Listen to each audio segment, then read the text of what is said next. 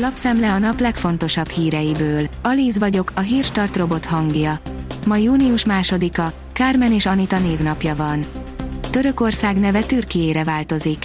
Az ENSZ is jóváhagyta Recep Tayyip Erdogán kérését, aminek a célja Törökország nemzetközi tekintélyének növelése, írja a 444.hu. A 24.hu szerint nincs még gyanúsított Emri Hárd ügyében. Nem érkezett újabb feljelentés az ügyészségre a Dózsa György úti tragédia miatt elítélt férfi halála óta. Megjött az utolsó kegyelemdöfés is a magyar benzinkutasoknak. A szegény embert az ág is húzza, a túladóztatott szektort pedig még a különadó is kínozza, így lehetne összefoglalni a kisebb, egyik nagy lánchoz sem tartozó, benzinkutakat üzemeltető magyar vállalkozások aktuális helyzetét, írja a portfólió. A napi.hu írja, magára zúdította a teljes EU haragját az Orbán kormány, már válaszcsapást sürgetnek. Luxemburgban az uniós tagállamok nagyköveteinek tanácsa csütörtökön folytatódhat, hogy elfogadják az Európai Unió hatodik szankciós csomagját. A lebontott cölöpházak tulajdonosaitól 88 millió forintot követel a Fertőtónál építkező állami cég a bontási költségekre. A Sopron Fertő Turisztikai Fejlesztő Nonprofit ZRT 2021-es beszámolója szerint a követelés a cég által végzett bontásokból keletkezett, áll az átlátszó cikkében. Beszédes reakciók Fettel főnökétől a Schumacher pletykára. Nem olyan versenyzőként viselkedik Sebastian Fettel a főnöke szerint, aki a visszavonulását tervezi, írja az m4sport.hu. Megtörte a hallgatást Angela Merkel, írja az Infostart. Fél éves szünet után az ex-kancellár a Német Szakszervezeti Szövetség ünnepi rendezvényének főszónoka volt. Beszédében élesen bírálta Oroszországot, és teljes szolidaritását fejezte ki Ukrajnával, de a saját szerepéről nem szólt. Áldás lehet a horvát euró, száguld a MOL és az OTP.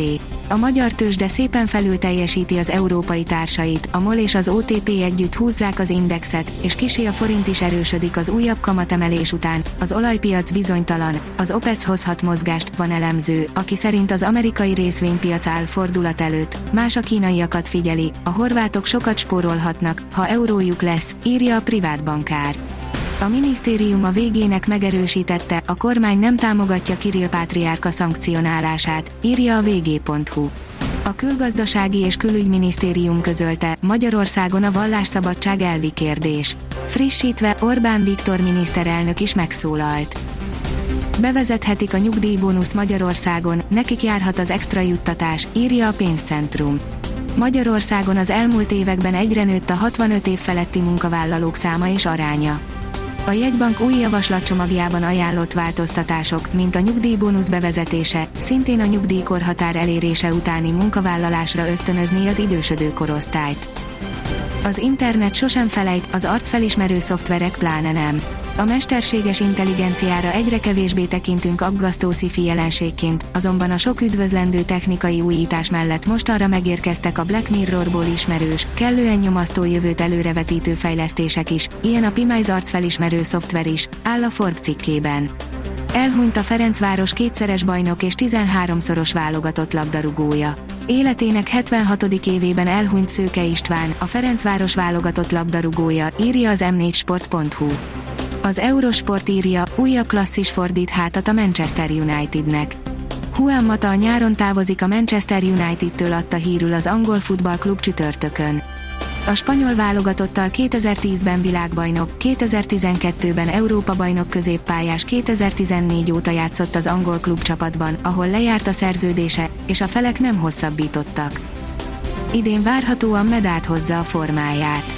A hosszú hétvégén és a jövő hét első felében is változékony időre van kilátás, záporokkal, zivatarokkal, a medárd idén csapadékosabb időjárást hoz várhatóan, mint az előző évben, áll a kiderült cikkében. A Hírstart friss lapszemléjét hallotta. Ha még több hírt szeretne hallani, kérjük, látogassa meg a podcast.hírstart.hu oldalunkat, vagy keressen minket a Spotify csatornánkon az elhangzott hírek teljes terjedelemben elérhetőek weboldalunkon is. Ha weboldalunkon hallgat minket, az egyel korábbi adás lejátszása automatikusan elindul. Beállíthatja, hogy az összes korábbi adás, vagy csak az aktuális tematika hírei következzenek. Köszönjük, hogy minket hallgatott!